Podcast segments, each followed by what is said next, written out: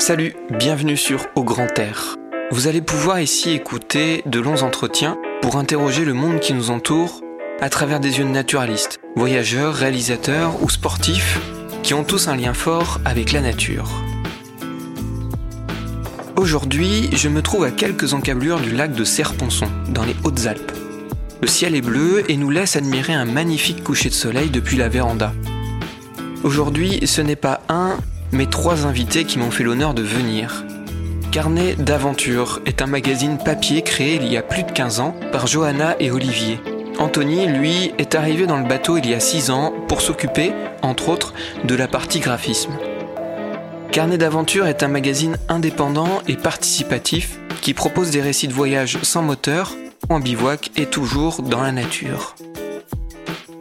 Ensemble, on parle des règles du jeu de la nature, de la place du bivouac dans leur vie, de l'importance de redonner les dimensions à la planète, de téléportation et à l'inverse de savoir lire un paysage de différentes façons.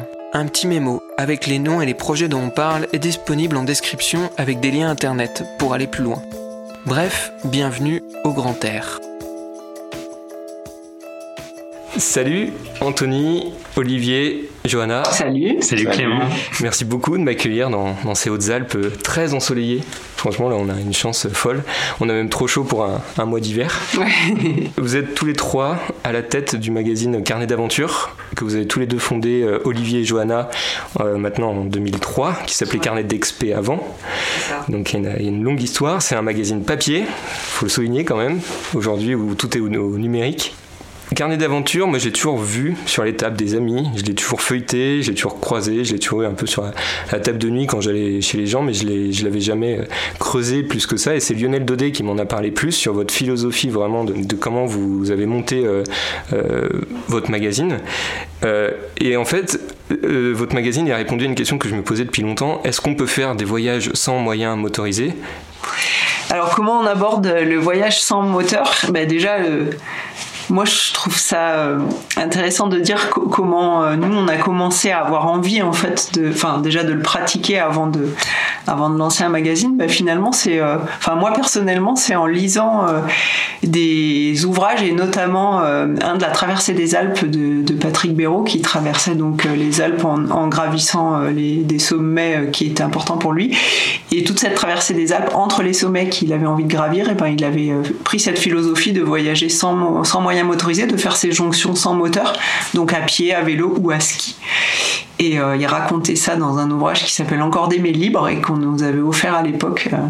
Et euh, j'avais vraiment aimé euh, ce livre. Au-delà de l'aventure alpinistique, j'avais aimé le, l'esthétique du cheminement en fait, le, fait de s'immerger vraiment dans la nature de, manière longue sur plusieurs mois et, de, faire ça à un rythme qui respecte bah, aussi bien la nature que le rythme de l'humain euh, dans son dans son expression la plus euh, simple, enfin, en utilisant euh, des moyens. Tu, tu lis ton, ta façon de, de voyager, ton mode de déplacement comme un moyen de s'exprimer esthétiquement et artistiquement? Ouais, bah, je, trouve qu'il y a une élégance en fait. je, ne sais pas si je, je le lis de façon consciente, mais je trouve que c'est élégant en fait. Ça, rajoute quelque chose à l'immersion ça, ça, fait pas de coupure finalement. Euh, tu montes pas dans un, transport motorisé qui te téléporte d'un endroit ou à un, autre. Tu relis tous les points de façon euh, naturelle. je trouve que c'est élégant, c'est joli. Et puis finalement, le voyage motorisé, ça date de 150 ans. Avant, ben voilà, tout le monde était by far means. Et euh, ça renoue avec euh, ce qu'on est aussi très naturellement en fait. Hein. Le moteur a apporté plein de choses, euh, bénéfiques ou moins. Et, mais c'est voilà, parfois se replonger simplement à, ce qu'on était avant. ben ouais, ça, ça, a du sens. Ça peut en avoir en tout cas. Comment est-ce que vous appréhendez cette. vous l'avez mis de côté ce moyen moteur ou vous continuez de l'utiliser on le faisait pas avant, on pourrait dire qu'on le faisait moins pour des raisons de loisirs que nous aujourd'hui, c'est sûr.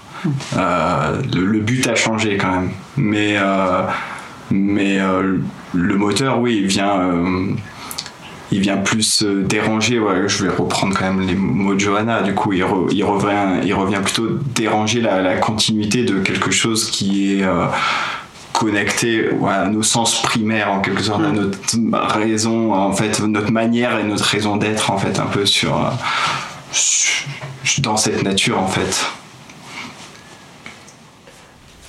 J'avais envie, avant de continuer un peu sur, sur cette thématique-là euh, du mouvement et de, la façon de, se déplacer, euh, plus sur, sur votre magazine, euh, Carnet d'aventure, qui a quelques années maintenant, et surtout sur, vous commencez dans votre magazine, à côté de votre édito, il y a votre ligne éditoriale, mm. qui est marquée, qui est affirmée.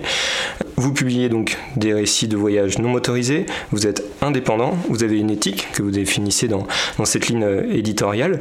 Euh, j'ai l'impression que vous cherchez une certaine cohérence, euh, pas seulement dans les récits, mais aussi le magazine lui-même et la façon de le faire. Euh, et moi, il y a un truc qui, qui m'a marqué, c'est, ça pourrait paraître anecdotique, c'est les publicités qui sont dans le magazine. J'ai l'impression que même les publicités, vous les choisissez. Oui. Et vous choisissez ça. Est-ce que justement c'est facile, cette indépendance et ce choix des, des financeurs, au final, est-ce que c'est, difficile de, respecter cette cohérence? Euh, alors c'est un choix, c'est sûr. Alors déjà la publicité, enfin représente, c'est une partie du financement, mais c'est pas c'est pas une partie majeure. Mais euh, mais en effet, oui, on a on choisit euh, de ne pas solliciter certains certaines certains annonceurs, certains marchés en fait. Et effectivement, on a envie que, que les publicités qui soient dans le magazine, ce soient des choses qui soient vraiment en cohérence avec la ligne éditoriale. Du coup, euh, bah c'est même nous hein, quand on voit les pubs, on se ah, on, se trouve nous-mêmes à dire, ah, bah c'est sympa, tiens, j'ai découvert euh, tel élément de matériel, ça a l'air chouette. Enfin, on, a vraiment envie que, oui, qu'il y ait une cohérence globale. Euh, dans tout ce qui est dans le mag, y compris L'idée, c'est de, voilà, de, de, faire quelque chose. Le magazine, on l'a créé pour faire quelque chose qui nous plaisait, quelque chose qui, qui résonnait en nous, qui avait du sens par rapport à nos valeurs. Nos valeurs.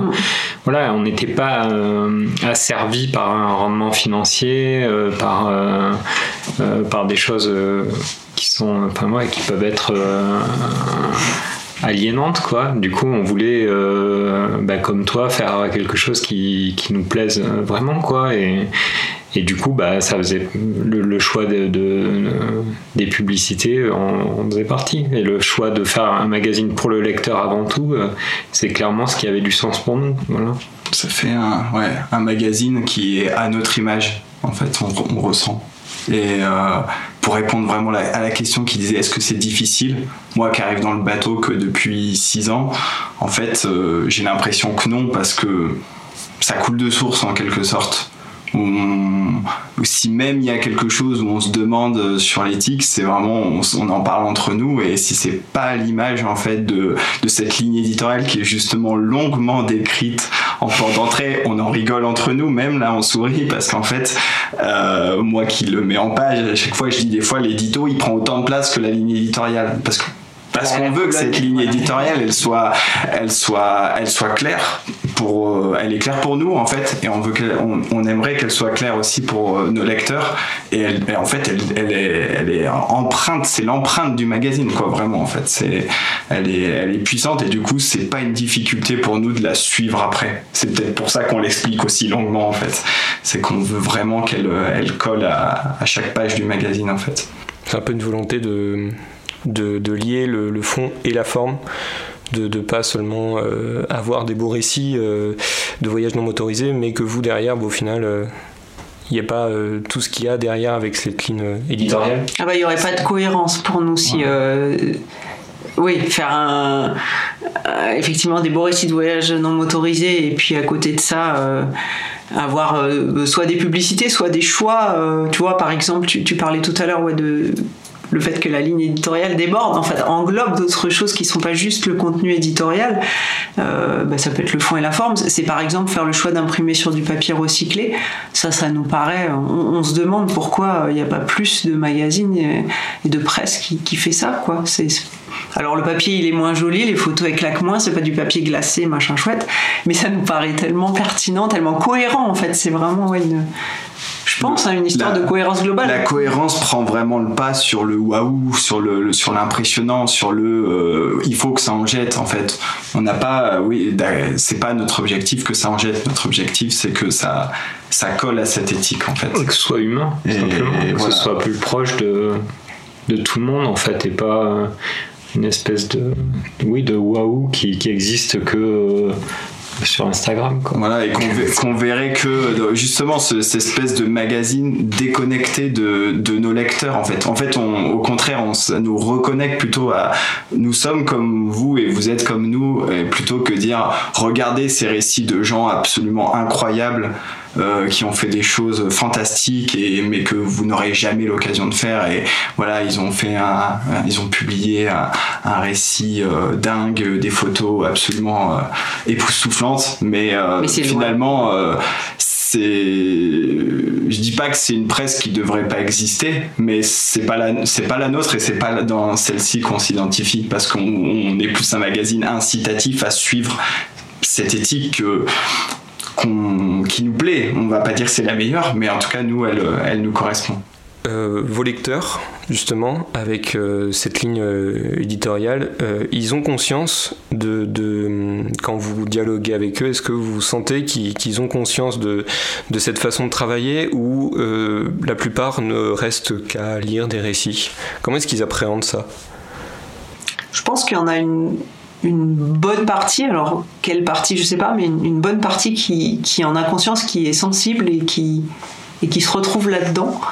En tout cas, euh, en tout cas, ceux qui s'expriment, euh, ouais, s'expriment à ce niveau-là, qu'on soit quand on les voit euh, dans la vraie vie, sur des festivals, des choses comme ça, soit les échanges qu'on peut avoir de façon numérique sur les réseaux sociaux du magazine ou sur le site.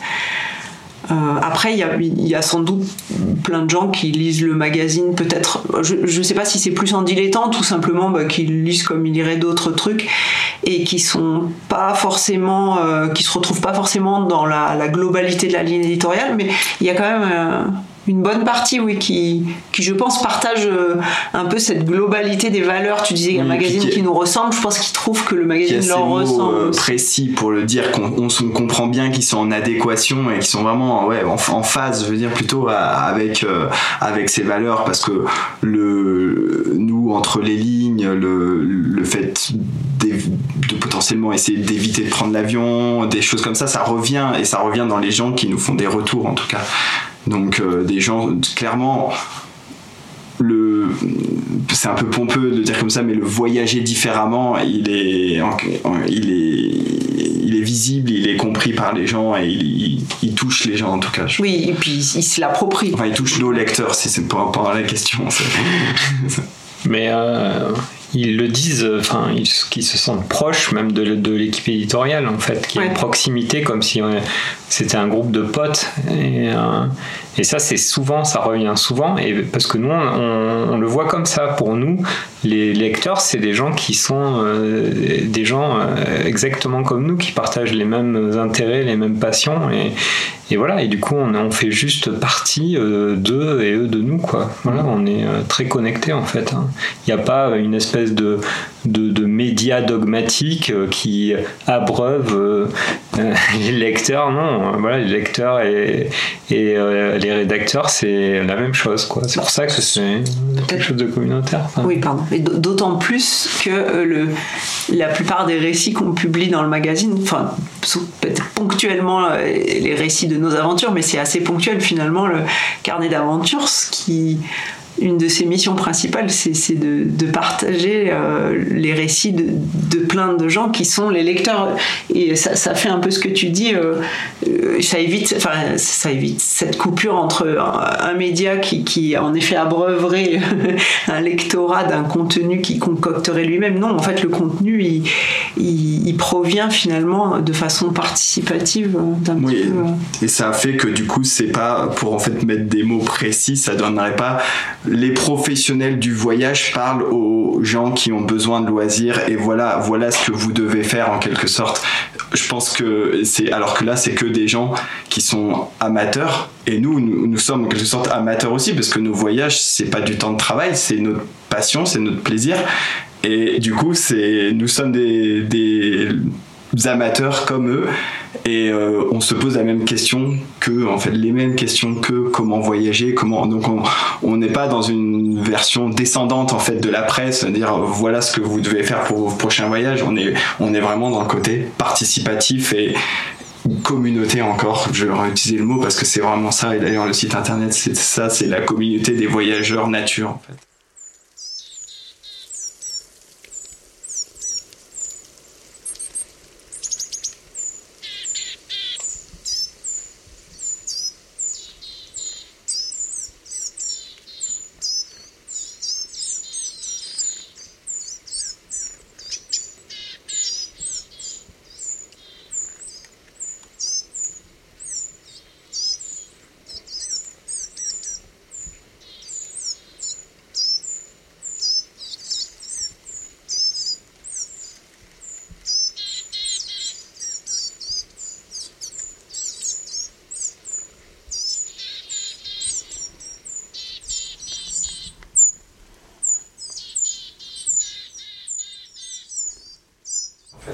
Et c'est ce que j'ai beaucoup aimé dans, votre dernier numéro, justement. Vous faites des, récits de voyage parmi les autres euh, contributions qu'il peut y avoir des lecteurs. Et comment est-ce que vous, euh, vous êtes arrivé à faire ces aventures non motorisées? Est-ce qu'il y a eu un déclic un jour qui vous a dit, bon c'est bon, euh, il y en a marre, on va se faire, on va se faire les Alpes? Oula, c'est des longues histoires, ça. c'est des très longues histoires, ouais. Bah, nous, moi, moi personnellement, oui, ça a commencé progressivement, bah, notamment par des lectures, hein, comme celle que j'évoquais tout à l'heure de, de, la traversée des Alpes de, Patrick Béraud, et puis d'autres lectures aussi, euh, un gars qui avait traversé comme ça le, Canada en canoë, enfin des, livres qu'on peut trouver euh, euh, de façon maintenant assez répandue, et qui petit à petit ont donné un peu cette envie de, d'arpenter la nature en y restant un peu plus longtemps et, sans moteur. Et puis, euh, puis oui, bah, il y a aussi eu des, un voyage motorisé avec un fourgon où on avait des pannes mécaniques tout le temps, qui nous a fait dire aussi, bon, c'est, bien aussi de, le sans moteur. Enfin, c'est un, ensemble de facteurs. Et puis j'ai l'impression que les deux autres pourront sûrement confirmer, mais que quand on goûte à ça, à cette immersion et au bivouac, au plaisir d'être dehors, de dormir dehors, d'avancer euh, à un rythme vraiment euh, lent finalement, qui permet de, s'immerger vraiment, je, quand on y goûte, euh, ça donne vraiment envie de, recommencer. Quoi. C'est rigolo parce que enfin, nous, nos premières itinérances avec bivouac, enfin, ça nous paraissait de plus en plus naturel et, et à la fin, on a fait un, un, trip en kayak qui a duré euh, deux mois, où on, voilà, où on était dans le rythme de la nature pendant deux mois. Et en rentrant, c'est là qu'on s'est dit, tiens, on pourrait créer le magazine à ce moment-là, en se disant, mais ouais, c'est tellement naturel que bah, forcément, il y a plein d'autres gens qui font ce, genre de choses et qui vont se reconnaître dans le magazine. Et c'était le cas. Et c'était le cas. En fait, on savait pas et on s'est dit, mais oui, mais c'est évident. On a découvert cette chose et, et. Si nous, on l'a découverte. Voilà, c'est que d'autres l'avaient aussi euh, découvert. Voilà, bien sûr. et voilà, et, ça avait du sens qu'il y ait un magazine qui parle un peu, enfin, qui soit connecté, voilà, qui fédère, qui soit un trait d'union. En fait, au début, on disait ça, c'était le trait d'union entre, entre les voyageurs nature.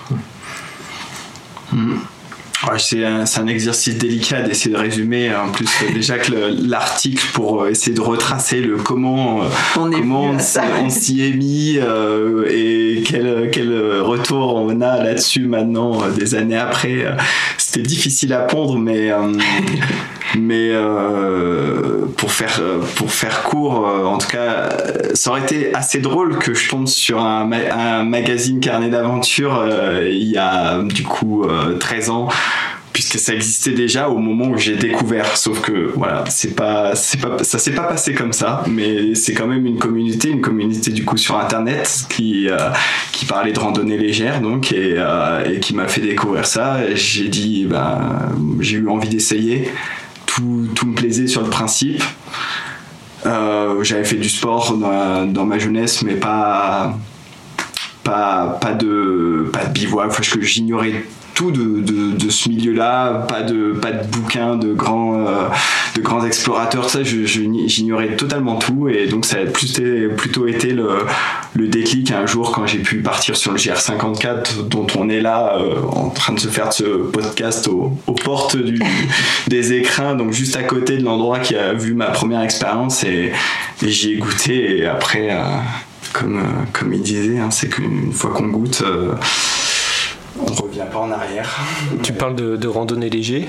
Ouais. C'était via ce forum, euh, ce site internet, que, si les auditeurs écoutent, c'est un forum lié à la, à la randonnée légère, voire très très légère, et qui est aussi un côté un peu de enlever le superflu pour garder que l'essentiel. Euh, j'ai découvert aussi le bulle avec vous euh, dans votre magazine. c'est le vélo ultra léger, c'est ça? En fait, c'est le. Enfin, la randonnée légère, enfin, c'est, voilà, mule, donc marche, ultra légère, et après finalement ça s'applique à tous les moyens non motorisés de, de avec bivouac, donc euh, bivouac ultra léger. Le B du bulle, c'était. c'est VTT bulle, voilà, parce que c'était pas VTT mule, puisque c'était pas du VTT marche ultra légère. Et comme voilà, le, euh, effectivement, le bivouac est au cœur de notre ligne éditoriale, et euh, du coup c'est ça ce que tu dis, hein, vu que le mot marche était plus lié bah, aux, marcheurs, là le, le B du bivouac bivouac ultra léger s'applique aussi bien à des gens qui voyagent en canoë mm. qu'à vélo. S'il y avait bien un dénominateur commun à toutes ces pratiques euh, allégées, c'était le bivouac, justement. Plus que la marche. Enfin, vraiment, ce qu'on avait envie d'avoir. Moi, j'ai découvert le bivouac un peu de cette façon, euh, comme Anthony, euh, avec, avec ce, forum où il y avait des copains qui m'en avaient parlé. On avait fabriqué une, une, petite avec des bouts de canettes, je sais pas vous connaissez forcément. le fameux. Le fameux. Tout le monde c'est le, je veux dire, c'est le, le, point d'entrée, je veux dire, la, le Graal d'accès.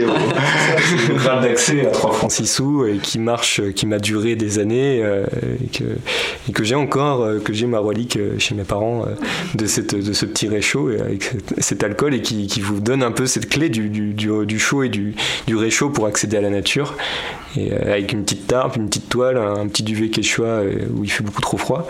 et moi j'ai commencé en Corrèze, ouais, c'est des récits qui, me, qui me parlent bien, tout, ce que tu dis, Anthony, euh, là-dessus. Quoi. Ouais, bah c'est une démarche. En plus, tout, tout, toute la démarche qui allait avec, allait, ça allait tout de suite. En fait, je pense que j'ai adhéré autant au principe de l'itinérance parce que l'itinérance c'était déjà une découverte de dire je ne rentre pas chez moi ce soir, je peux continuer et dormir où je veux. Ça, c'était vraiment. Euh, c'est vrai que on n'en a pas parlé finalement, alors que je crois que le, premier point d'addiction à ça, c'est de se dire ce soir, je dors où je veux en fait. J'ai pas un refuge réservé, j'ai pas un hôtel réservé, je, je dois pas arriver là. Si c'est beau à tel endroit qu'il est que 15 heures, je me pose et je monte mon bivouac. Si je suis fatigué ou si voilà, il y a tout. Bien sûr, il y a la, la météo est là comme euh, contrainte qui chapeaute tout ça. Évidemment, on s'y on s'y soumet plutôt qu'on la défie justement en ayant en étant motorisé, on aurait d'ailleurs plutôt tendance à la défier.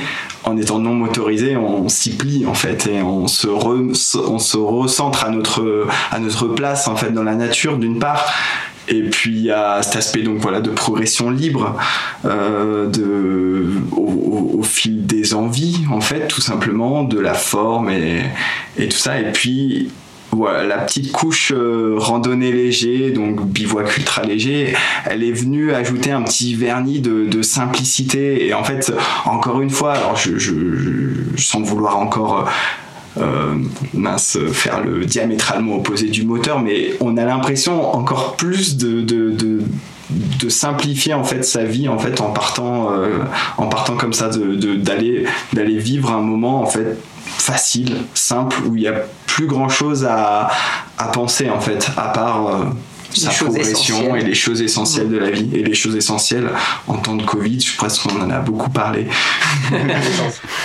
L'essentiel, oui. La culture essentielle avant tout. Mais euh, est-ce que vous avez eu euh, quelqu'un qui vous a euh, initié un peu à, à, cette façon de faire, au bivouac, à la rando légère, etc. Ou c'est plus par des récits, par des livres que, que vous êtes rentré dans, dans cet univers? Bah, C'est un peu tout. On est des êtres sociaux, donc on s'imprègne de, de l'expérience des autres. Donc avant, effectivement, c'est plus des livres. Et après la création du magazine, bah, ça a été, oui, on a rencontré euh, des gens de randonnée léger, on a rencontré David Manise pour les, le, la vie sauvage. Et euh, voilà, bien sûr. Hein. Et puis les, lecteurs, enfin les lecteurs, euh, rédacteurs qui, écrivent des, récits, ça, ça, à chaque fois, ça nous a fait découvrir hein, plein de choses différentes. Ça nous a donné des envies. Euh, euh, voilà, et c'est ça qui est génial, c'est que c'est que on découvre toujours des choses et que c'est les autres qui, qui nous font découvrir plein de choses. Bien sûr, on évolue dans notre pratique, dans nos envies, hein, et c'est grâce aux autres.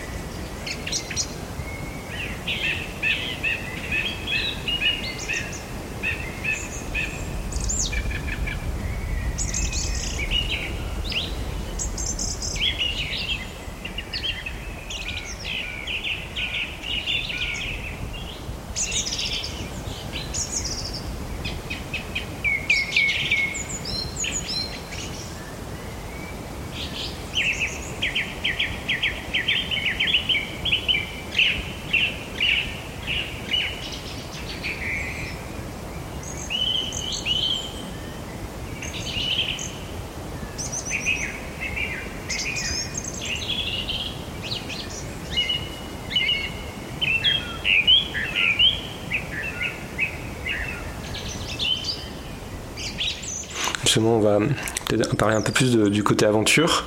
Euh, et à un moment donné, tu as, parlé de, combiner des, activités. Euh, c'est quelque chose que j'ai découvert il peu, cette façon de combiner plusieurs activités sportives, du vélo, de la marche, euh, du kayak, euh, du ski, euh, du parapente, du ski parapente, enfin bref. du coup, voilà, c'est des combinaisons. Est-ce qu'on n'est pas, avec toutes les parapentes qui font 3 kilos, des packraft qui en font 2, qui, enfin ouais, c'est de plus en plus fou ce qu'on arrive à faire avec la, technologie. Est-ce que justement on n'est pas en train de tendre vers une nouvelle façon d'appréhender notre, notre environnement et de s'y déplacer? Des nouvelles façons, des façons en plus, ouais, qui, qui viendront pas, euh, euh, qui viendront pas éliminer le simple fait de marcher, enfin, simple sans, sans, sans jugement péjoratif du tout. Hein. Marcher, juste marcher dans la nature et y dormir le soir reste quelque chose de fondamental qui, qui restera magique de toute façon. Euh, après, oui, sans, sans aller dans la surenchère de, de, matériel, c'est vrai que on s'est tous plus à trouver bah, des, des combos, enfin des façons de dire ah bah je vais je vais avoir ma, ma micro-aile de parapente euh, au fond de mon kayak et je vais pouvoir, euh, à la fin de ma journée de kayak, euh, faire un vol au-dessus de mon bivouac. Je vais pouvoir transporter mon aile de parapente dans mes sacoches de vélo. je vais pouvoir transporter mon vélo sur mon packraft ou mon packraft sur mon vélo, comme l'a fait Anthony. On peut pas faire toute la liste là.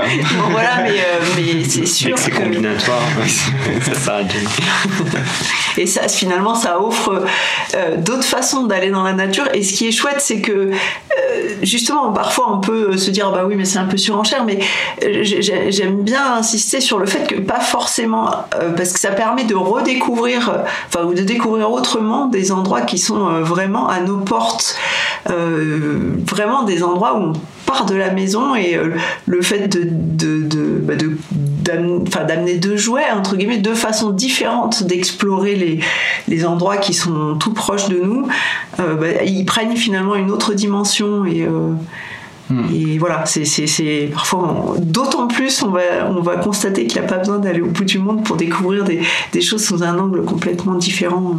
Ouais, mais moi pour moi ça fait ça, ça fait écho à des rêves de gamin. Quand tu es un gamin, tu dis ah je vais partir, je vais naviguer, je vais voler, je vais enfin tous des trucs qui sont qui étaient des rêves de gamin, qui étaient censés rester que des rêves de gamin et que les, les, les, adultes balayaient dans un revers de main, dire mais non, mais tu, tu rêves, mon, fils, tu rêves. Et, puis là maintenant, oui, c'est vrai que la technologie et le, savoir-faire des, des, humains aussi, hein, en partageant enfin, toutes leurs techniques et tout, et, les idées qu'ils peuvent avoir, euh, font que ça devient possible. Et ça, c'est quand même, euh, ouais, c'est quand même magique. Enfin, moi, je trouve ça complètement dingue de se dire, allez hop, je pars, je traverse le, le lac, qui, je pars à pied, je traverse le lac qui est là en Packraft, je monte en face et je décolle de la montagne et je vais me poser sur la montagne d'à côté, etc. C'est fou. c'est des rêves, les rêves de gamin sont devenus euh, ouais, quelque chose de possible. quoi pour rebondir, tu vois, sur à la fois la même la question d'avant, on parlait d'inspiration c'est un truc qui n'a pas encore euh, été réalisé mais qui est en attente là depuis un bon petit moment. C'est que à la fois le combo et l'inspiration tu disais avoir vu euh, Lionel Daudet qui a fait son tour de France exactement. Et un des projets en sommeil ici c'est justement le tour de Change exactement. Oh. mais voilà la, la limite administrative euh, elle passe par cette belle cime qu'on voit d'ici. Elle passe par cette cime qu'on voit là-bas qui a un magnifique parcours à VTT elle passe sur le lac qui se négocie très bien en packraft. De, elle va jusqu'au Piolite là-bas sur le sommet où on, peut décoller en parapente. Et toute cette crête, ce parcours à pied, euh, c'est pas de l'alpinisme, c'est juste de la, de la balade avec euh, un peu les mains de temps en temps. Et voilà, on a un projet de voyage de, de 3-4 jours qui, qui est là, qui est, euh, qui, complexe. Qui est complexe, mais qui est un jeu et qui est juste devant nous et qui, qui, euh, qui n'attend que, d'être fait. et justement, tu parlais euh, de, d'aller à l'autre bout du monde, qu'on n'ait pas besoin d'aller à l'autre bout du monde. Est-ce que c'est, peut-être cette façon de faire, de quitter les, cette maison sans moyen moteur qui change tout? Ou est-ce que qu'est-ce qui fait que tu n'as pas besoin d'aller à l'autre bout du monde pour ressentir euh, autant de choses?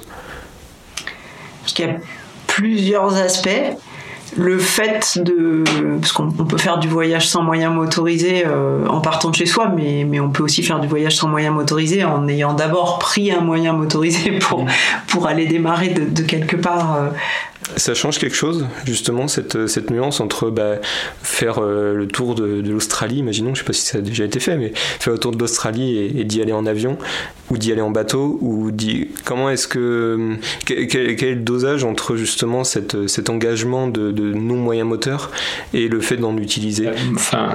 Qui est très personnel, je pense, déjà, Enfin, l'humain est un être qui rêve je, trouve. Hein. Et euh, moi, il y avait un truc qui m'avait fait euh, halluciner. C'est un gars qui était parti de Suède, je crois, enfin, ou, d'un pays nordique, et il était parti à vélo jusqu'à l'Everest. Il avait fait son ascension de l'Everest, il était revenu avec euh, enfin, son matos dans les sacoches. Il avait fait son ascension de l'Everest et il était revenu à vélo chez lui.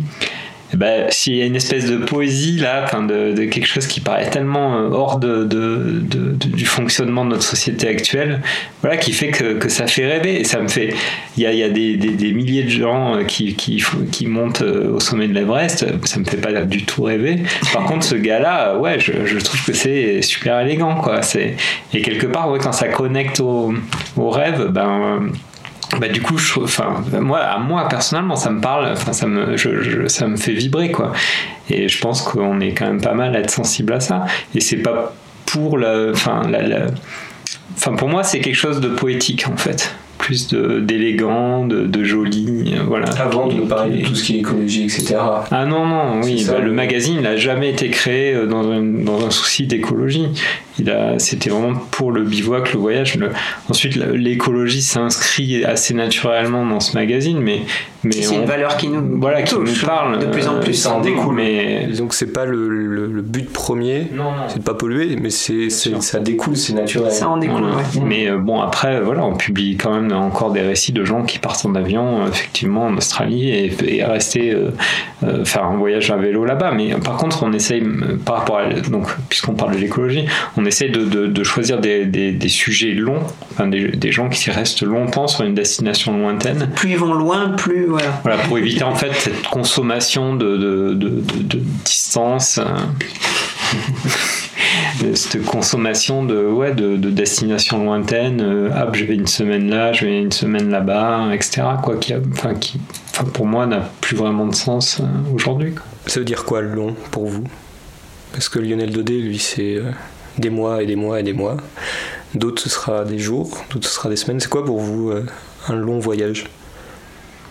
Moi, j'ai l'impression que c'est enfin, connecté à l'éloignement, en fait tu disais, on va éviter. Euh, par exemple, tu, évoquais un tour de l'Australie. Bah, si on publie un récit de quelqu'un qui a fait le tour d'Australie à pied, à vélo, ou autre moyen non motorisé, euh, comme c'est quand même assez loin l'Australie, euh, ben, pour moi, quelque chose de long, là, ça va être quelque chose qui va se compter en plusieurs semaines voire moi pour l'Australie. Ouais, ouais. Après, euh, on publie aussi, et avec grand plaisir, euh, des récits de, de, voyages de, 2, 3, 4, 5 jours euh, des, qui partent de la maison ou qui, enfin, qui sont forcément plus proches parce que bah là oui, là quelque chose que, qui, qui, est pas, qui est pas dans la cohérence, ce serait de prendre un avion pour, pour aller euh, faire 8 heures d'avion pour aller faire un trek de 3 jours là. Là pour moi ça sort de la cohérence de enfin de ce que moi je trouve cohérent et je crois que on est à peu près tous raccord là-dessus et je pense que de cette fameuse ligne éditoriale que ouais. et que les lecteurs s'approprient je crois que il n'y a pas de règle mathématique pour dire combien de jours on est autorisé à à partir de combien de jours on est autorisé à publier pour x euh, kilomètres d'avion finalement parcourus.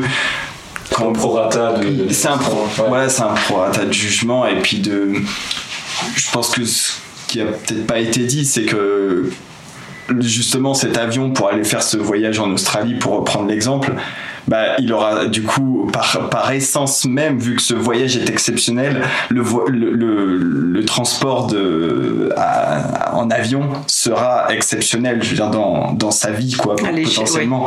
dire, euh, à part euh, peut-être un, pardonne-moi le mot, euh, un explorateur professionnel qui va peut-être se permettre de faire ça chaque année, on va dire, par exemple.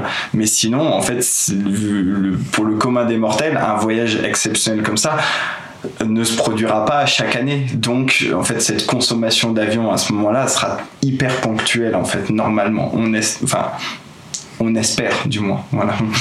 Et euh, pour rebondir un peu plus euh, euh, en, arrière sur la, poésie dont, parlait Olivier, c'est en fait c'est un peu l'adage derrière du ce qui compte c'est le chemin et pas le but en fait. Et je crois que là on trouve beaucoup de beauté dans le chemin et, et un peu moins dans le but en fait. D'ailleurs, si cette personne n'était pas arrivée à l'Everest, ça aurait sûrement été très beau quand même, plus, plus beau qu'une simple ascension de l'Everest en fait, par exemple. c'est ma vision. dans, dans le carnet d'aventure, il y a le mot aventure. Ça veut dire quoi aventure en 2021 pour vous? Bah, c'est large, c'est un, un mot fourre-tout. Euh, derrière aventure, on peut mettre des tas de choses, des tas de choses. Euh, et finalement, c'est bien, cette ouverture, c'est quelque part, ça permet aussi d'être ouvert à, la diversité. Euh, donc euh, voilà. Et, mais euh, je sais pas, ouais, c'est très large comme mot et c'est juste peut-être, pour moi, ce que ça évoque surtout, c'est arriver à sortir un petit peu de son quotidien et faire quelque chose euh, dans sa vie, dans son référentiel à soi qui est qui a du sens et qui voilà qui, qui sort du train-train et qui, qui, qui, fait rêver quoi en fait. Ça va être ça pour moi le, le sens l'essentiel quoi de, de ce qui se chercher très loin au final. L'aventure au sens littéraire du terme quoi en fait presque c'est juste mm. tiens c'était l'aventure. Et en fait, derrière juste cette expression un peu banale, c'est le, quelque chose qui sort un peu du du train-train, on pourrait dire euh, quotidien, ou quelque chose qui va faire euh, avoir juste un regard différent sur le, le monde, euh, le temps même d'un week-end. D'ailleurs, pas forcément un voyage d'un an autour du monde, mais peut-être juste une, une parenthèse, une nuit dans la nature. Ça, c'est déjà. 6 ans qui dort voilà. nuit. Le moment, la première fois, on allait dormir dans une cabane, enfant, perché dans l'arbre, c'était une aventure. Là, voilà, c'est. Et effectivement, avec cette idée de rompre avec le quotidien et cette idée d'ouverture, que, tu évoquais. les premiers numéros du magazine, le magazine s'appelait Carnet d'expé. Et si on a changé le titre, c'est justement parce que le mot expé nous paraissait trop évoquer quelque chose un peu d'extrême, une expédition. Là, pour le coup, euh, j'ai l'impression que ça évoque quand même quelque chose d'un peu plus difficile, d'un peu plus technique, d'un peu plus extrême qu'on n'avait pas envie de qui correspondait pas en fait à ce que ce qu'on avait envie de, de, mettre dans le magazine. Bah oui euh, euh, faire partir de chez soi à vélo et traverser son département en prenant le temps ça nous semble pas s'appeler une expédition et pour autant c'est une chouette aventure et, c'est ça carnet d'aventure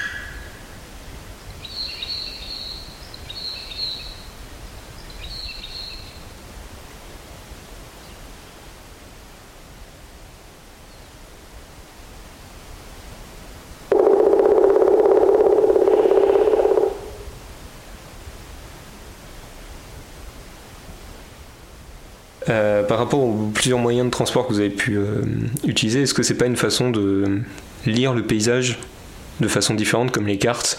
Est-ce qu'on voit la carte de la même façon quand on marche, quand on fait du parapente? Parce que j'ai vu que vous faisiez du parapente aussi. Si, si, c'est sûr que qu'il y a bah, déjà cette diversité en effet hein, quand on est à pied, on peut, on peut faire comme font les animaux, traverser une forêt un endroit où il n'y a pas de sentier, euh, choisir de se faufiler. Euh, quand on, quand on pagaille sur, euh, sur une étendue, un lac ou dans la mer, on, évolue sur des endroits où il n'y a pas eu de chemin tracé par l'homme. Quand on vole en parapente, pareil, on évolue dans, dans l'air, quoi. Et, et à chaque fois, le point de vue, en effet, est différent. Et euh, bah, ça recoupe un peu ce qu'on évoquait tout à l'heure sur le fait de, de, redécouvrir de façon euh, complètement différente des, endroits qui pourraient nous paraître connus. Euh, dire bah ouais cette montagne j'y suis déjà montée. ouais j'y suis peut-être déjà montée une fois, mais si j'y vais y aller une fois à pied, ça va être différent que si j'y vais à ski, que si j'y vais à vélo, que si je la survole, que si je viens au pied de, avec mon kayak. Et effectivement à chaque fois on redécouvre quelque chose de plus quelque chose de différent finalement. Euh, tu évoquais les animaux, euh, c'est sûr, euh, chaque animal a aussi sa spécificité, sa façon d'évoluer. Et c'est sûr que même en essayant avec le, voyage comme ça, sans moyen motorisé, on se rapproche quelque part un peu plus de la condition animale. Alors, avec tous les jouets que, que l'homme a, su se construire et lui permettre de, faire des choses qui, pour lesquelles il n'était pas tout à fait fait, comme par exemple voler. Mais, euh. Moi, j'ai envie de dire que c'est d'aller plus loin là-dedans, c'est que les, les, le kayak, euh, les skis, euh, le vélo, le parapente, en fait, c'est pas des moyens, ça devient presque des sens supplémentaires qui permettent de lire certaines choses de la nature. quand on est en parapente, en fait, on, on sent dans nos mains, dans notre corps, l'aérologie qui est invisible. qui est invisible pour euh, le commun des mortels. Et, euh, et quand, voilà, quand on est en l'air, on sent vraiment qu'il se passe quelque chose et on est obligé d'apprendre à comprendre ce, ce qui se passe, quoi, en fait, pour pouvoir être là au bon endroit, au bon moment. Et ça, c'est hyper riche en fait. Ça se retrouve aussi en kayak par rapport au mouvement d'eau, par rapport à, sur la neige, sur la neige, apprendre à glisser, à faire des courbes dans la neige, tout ça, et à ressentir du coup des, topographies. Ben, en fait, tous ces éléments, tous ces, euh, tous ces moyens deviennent des sens supplémentaires euh, qui se rajoutent. Euh, voilà, des, sens, au sens, proprioceptif. on, se met à lire différemment des choses qu'on voyait pas avant quand on commence à pratiquer ces activités dans la nature. Et on arrive à, oui, à, dire quelque chose de la nature qu'on, qui était invisible avant pour nous, en fait, avant de, simplement d'aller s'y frotter, entre guillemets, avec l'outil adéquat. Oui, comme quelqu'un qui apprend à, lire les traces de passage d'animaux que ce soit des traces réellement de pattes ou même bah, si ce type d'herbe est froissé, c'est que telle bête est passée là. Là, bah, on dirait qu'il y a une sente de, un passage. Et oui, on apprend à lire différents aspects de la nature, une autre façon de s'y connecter.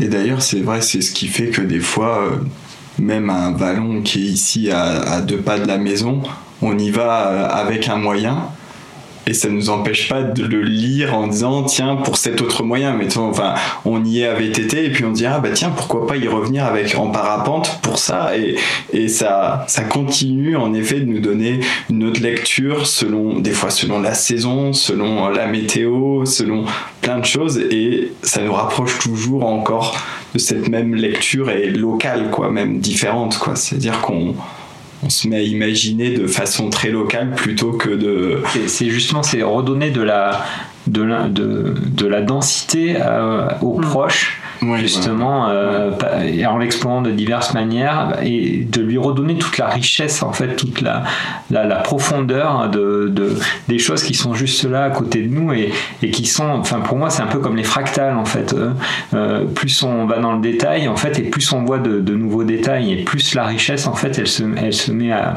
à, à grandir juste là. Et, et pour moi, enfin, l'opposé que presque j'ai senti au bout de terre, Anthony, c'était de dire que d'aller cocher une, euh, une destination ah, euh, à l'autre bout du monde qui pour moi enfin là ça manque oui ça manque de richesse et de, On est, je voulais pas le dire comme ça mais c'est qu'en fait en gros c'est ça c'est qu'il y a dix ans je pouvais rêver de, de bout du monde à cause peut-être enfin pas à cause non c'est grâce en fait aux images que j'en ai vues et peut-être parce que j'avais pas encore, j'étais pas encore allé explorer même le local assez. Et finalement, je suis rentré dans cette logique, c'est ça, fractal, à, mon assu en, quelque sorte, parce que je l'ai pas décidé. Mais aujourd'hui, je le vis pleinement comme ça. C'est-à-dire que, va dire, mais mince, à chaque fois que j'imagine quelque chose, bah, c'est juste là parce que, bah, en voyant ce vallon ou en voyant dire, ah tiens, il y a quoi juste derrière, ou alors, ah bah tiens, en fait, je vais le, le je vais y retourner, mais à cette saison-là, parce que, bah là, juste à côté, à à deux pas d'ici, euh, il y a les mélèzes euh,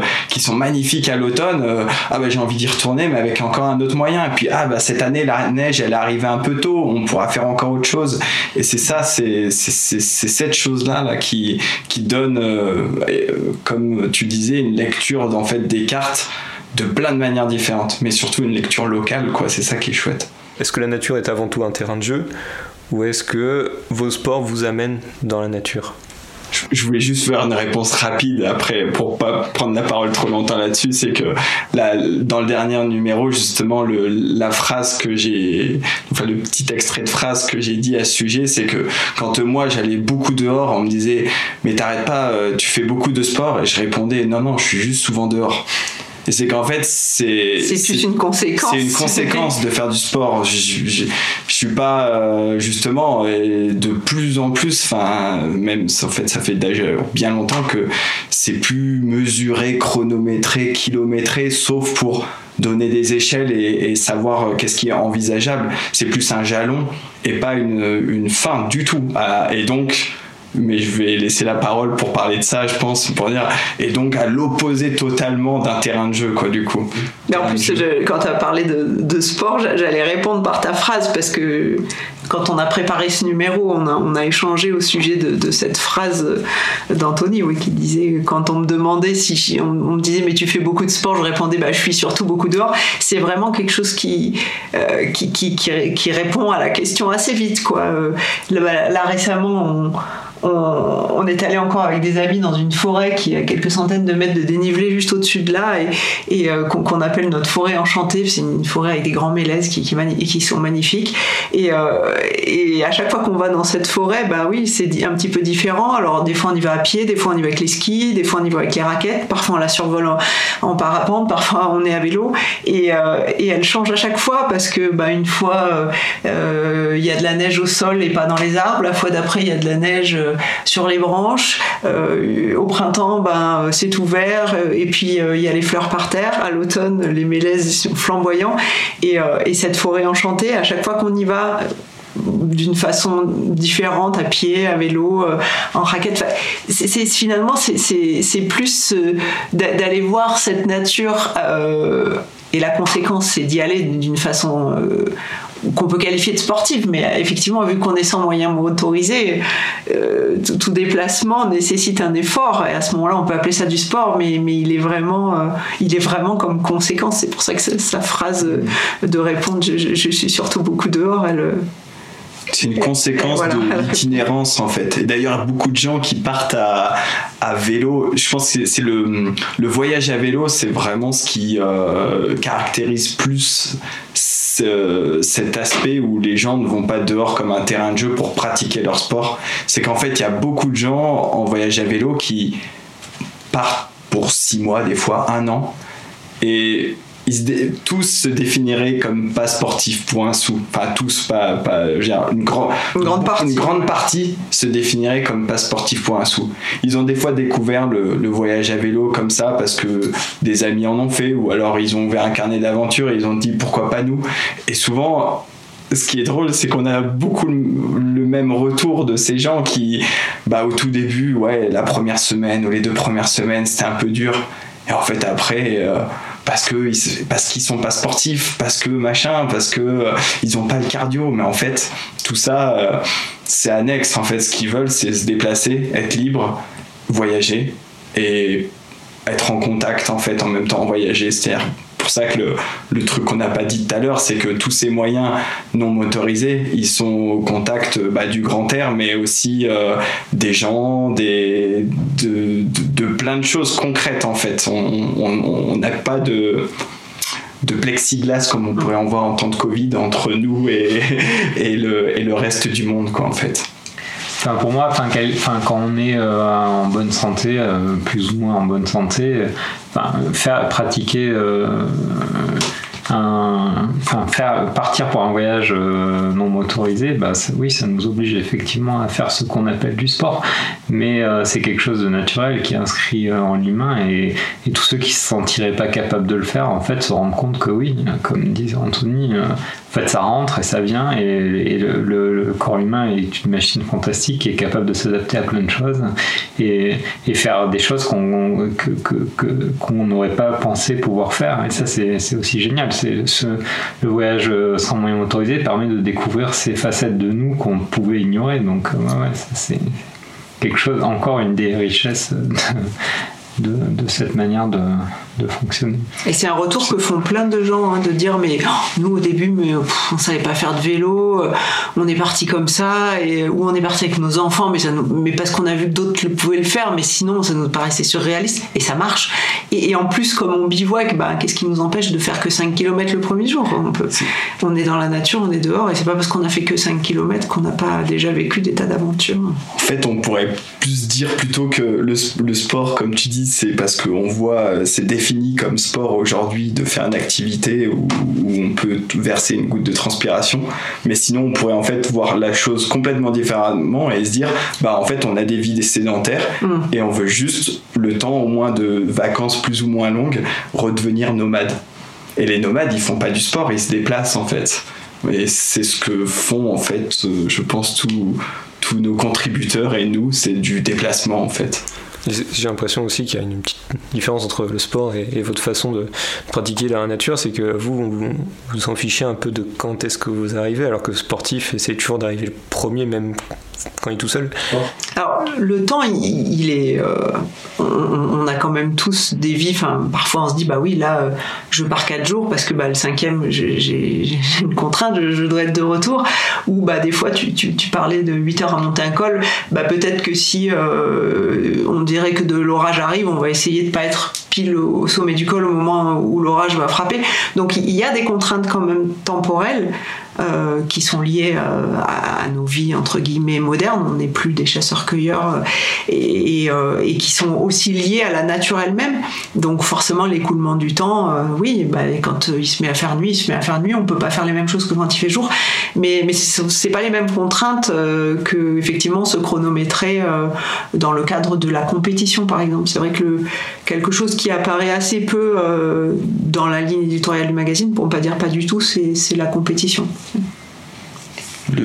la compétition, le défi sportif, justement, euh, c'est dès que ça revient un peu trop aux chiffres en général, c'est que c'est qu'on sort un peu du, du, cadre de juste se déplacer justement et redevenir un peu nomade quoi. Même si comme le disait Anthony, les chiffres ont, ils ont une importance ne serait-ce que pour dimensionner un, prochain périple, bah, savoir si on va faire à peu près avec tel moyen de déplacement, s'il faut tabler sur à peu près 5 km par jour ou 50, c'est quand même intéressant d'avoir un ordre de grandeur, d'idée de qu'est-ce qu'on peut prévoir. Mais, mais c'est plus un outil. Voilà. C'est un outil, ça serait comme la météo en fait, en quelque sorte. Le, le chiffre cher comme la météo qu'en montagne, tu vas pas aller euh, côtoyer les sommets le jour où ils annoncent de l'orage, quoi. En fait, je crois que c'est exactement la même euh, chose. C'est, c'est euh, l'espèce de contrainte comme il faut se nourrir régulièrement, il faut dormir régulièrement, et puis voilà, c'est plus la, justement, je vais encore rabâcher ce mot, mais les contraintes du nomadisme et même si on utilise potentiellement les mêmes chiffres qui sont l'heure et les kilomètres, ils sont pas au dans, les, au même, dans les mêmes fins. quoi. C'est pas la même finalité, c'est certain. Après, ce qui compte, c'est en fait c'est l'histoire que chacun euh, s'écrit en fait. C'est sûr. C'est euh, quelqu'un, ça va le faire vibrer de comme euh, Lionel Daudet de faire le tour de France exactement. Euh, et d'autres, bah, il y aura une notion de chiffre dedans, euh, de, voilà, de, faire plus rapidement que faire plus rapidement, je sais pas, ou de d'enchaîner X sommets, enfin bah, comme Patrick Béraud à un moment. Bah, voilà, c'était. Euh, ça faisait partie de l'histoire. Voilà, c'est chacun. Il faut s'écrire une histoire qui qui, qui fasse, enfin, qui, qui, nous fasse vibrer ou qui nous fasse résonner, voilà.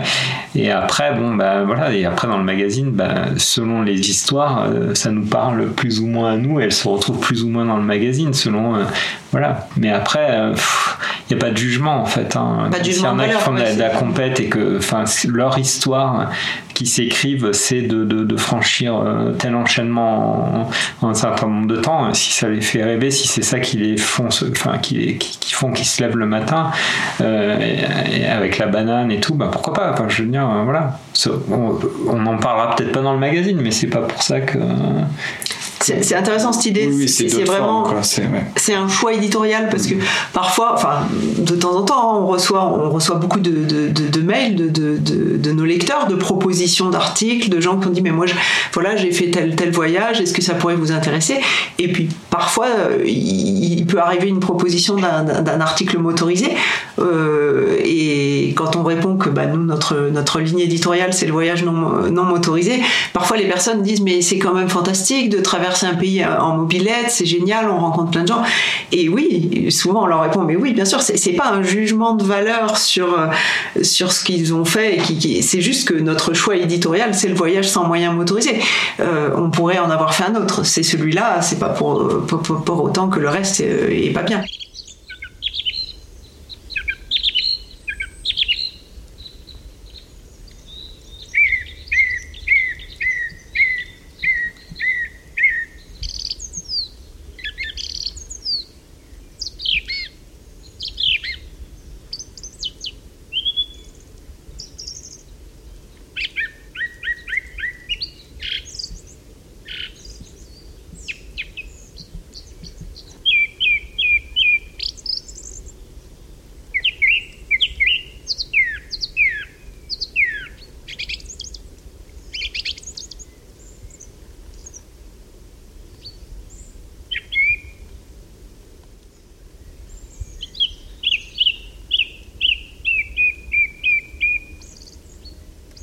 Lionel Daudet, il parlait de ne pas mettre la montagne hors sol.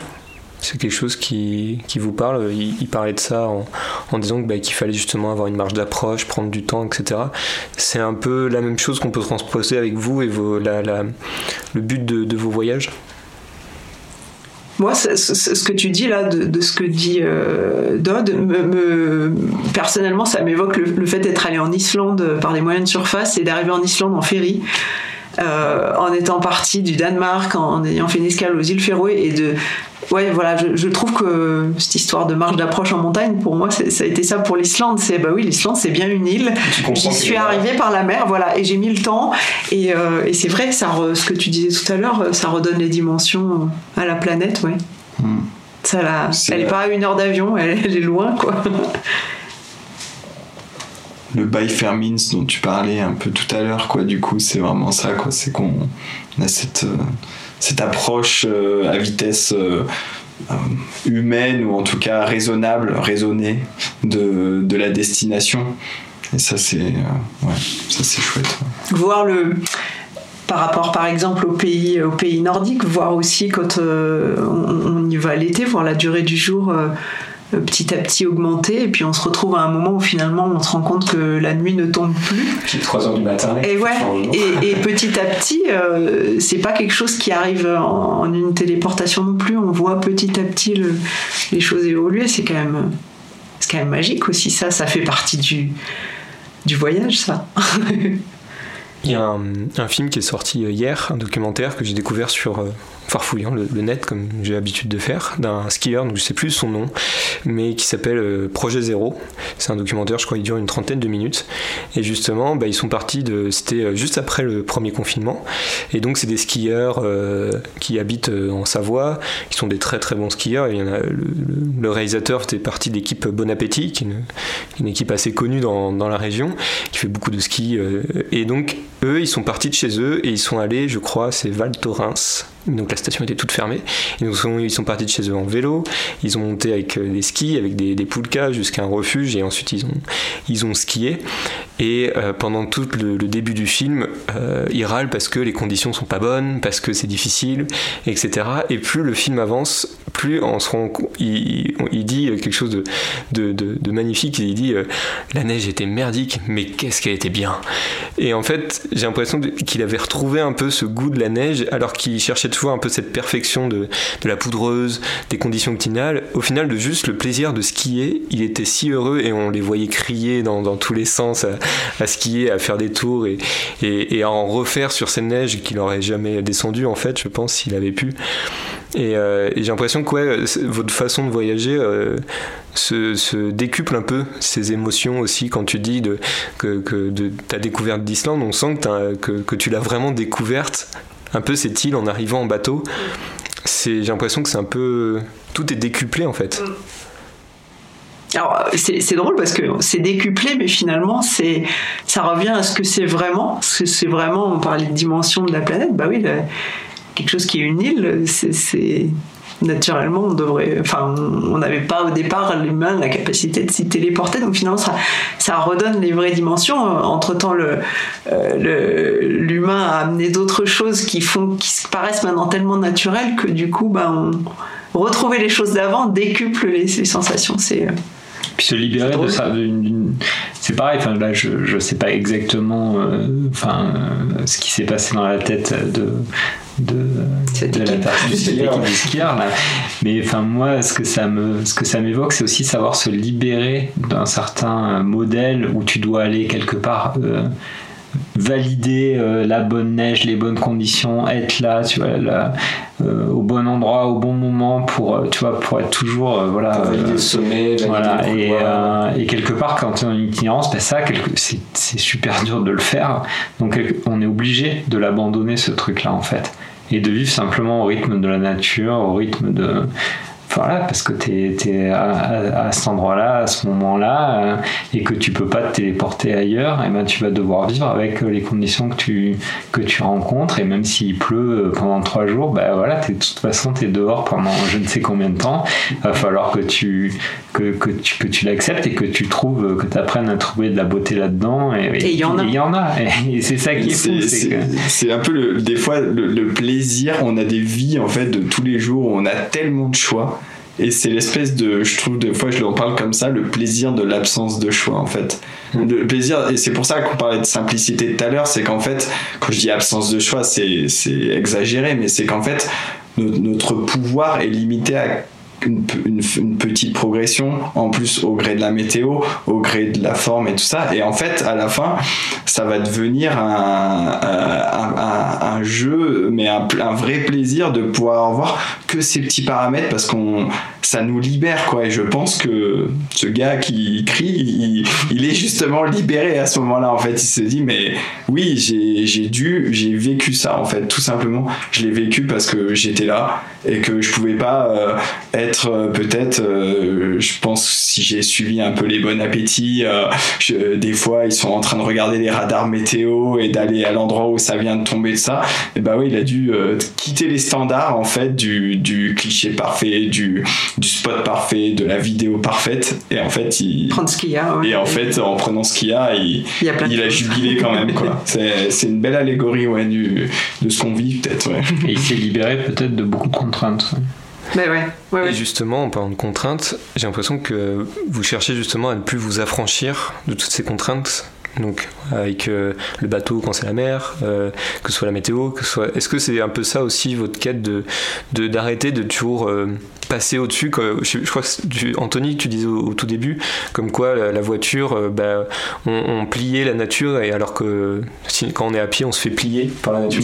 on se plie, à, on se plie à la météo plutôt qu'on la, on la, on l'affronte en fait. Ouais, c'est ça. Et du coup, est-ce que c'est ça ce truc de. cette idée de, ne pas s'affranchir des contraintes? En fait, c'est de, se dire que quand on, vit dans la nature, qu'on va dans la nature, on prend tout ce qu'elle nous donne. Et euh, bah, si elle nous donne oui, trois jours de pluie, bah, sur le moment, on va sûrement râler un peu, mais elle nous donne trois jours de pluie. Et puis, bah, il y a un moment, elle va nous donner quelque chose qu'on n'aura pas attendu et qui va être fantastique. Et puis, euh, on prend ce, ouais, qu'elle a à nous donner sans les. Il parlait tout à l'heure, oui, de la voiture qui permettait de, de d'essayer d'affronter, enfin d'être dans une démarche de on maîtrise la nature, en fait, l'humain se rend bien compte encore plus euh, maintenant avec euh, euh, les événements liés au changement climatique et tout ça, qu'il y, a des choses qu'on peut pas. voilà, la nature, elle, est quand même là, et quand elle doit imposer ses, c'est même pas ses colères, c'est la nature qui sera la plus forte. Et finalement, là, on, change notre démarche. On n'est plus dans la euh, l'optimisation, d'être là au bon moment, d'avoir la bonne poudreuse, d'avoir le machin, de, de, traverser coûte que coûte avec, euh, avec euh, je serai à tel, tel horaire, à tel endroit. On est dans la nature et, et on fait comme on peut en fonction de, de ce qu'elle a à nous offrir et de et des, des contraintes que, que, ça nous impose. Je ne sais pas si du coup on peut encore appeler ça des contraintes, certainement que oui, mais d'une autre manière que. C'est des règles du jeu des fois. C'est plus ça, justement. comme euh, on disait tout à l'heure, la météo est une règle du jeu pour aller en montagne en fait. C'est tout simplement, euh, ouais, le, le, mot contrainte, il est parfois mal perçu, mais c'est, c'est, il serait, il y aurait des contraintes aussi en voyage à moteur en fait elles seraient autres et elles, seraient, elles, auraient, le même mot, mais euh, enfin, de contrainte, quoi. Là, c'est plus une, règle du jeu en tant que, que, humain replacé dans la nature, en fait, et avec euh, ses seuls muscles comme pouvoir pour se déplacer, et, c'est tout. Merci beaucoup, tous les trois, d'avoir participé au Grand Air. Merci, À toi. Merci beaucoup d'avoir écouté cet épisode. Vous pouvez retrouver Au Grand Air sur les plateformes de streaming comme Spotify, iTunes, Deezer ou Google Podcast. Sinon, rendez-vous sur mon site internet clémentcouturier.com et sur l'Instagram Au Grand Air. Les pauses sonores ont été enregistrées dans le Jura cet hiver, alors que les dernières neiges étaient en train de fondre. La musique de générique a quant à elle été composée par Marin Robert et si cet épisode vous a plu, n'hésitez pas à en parler autour de vous, c'est fait pour ça.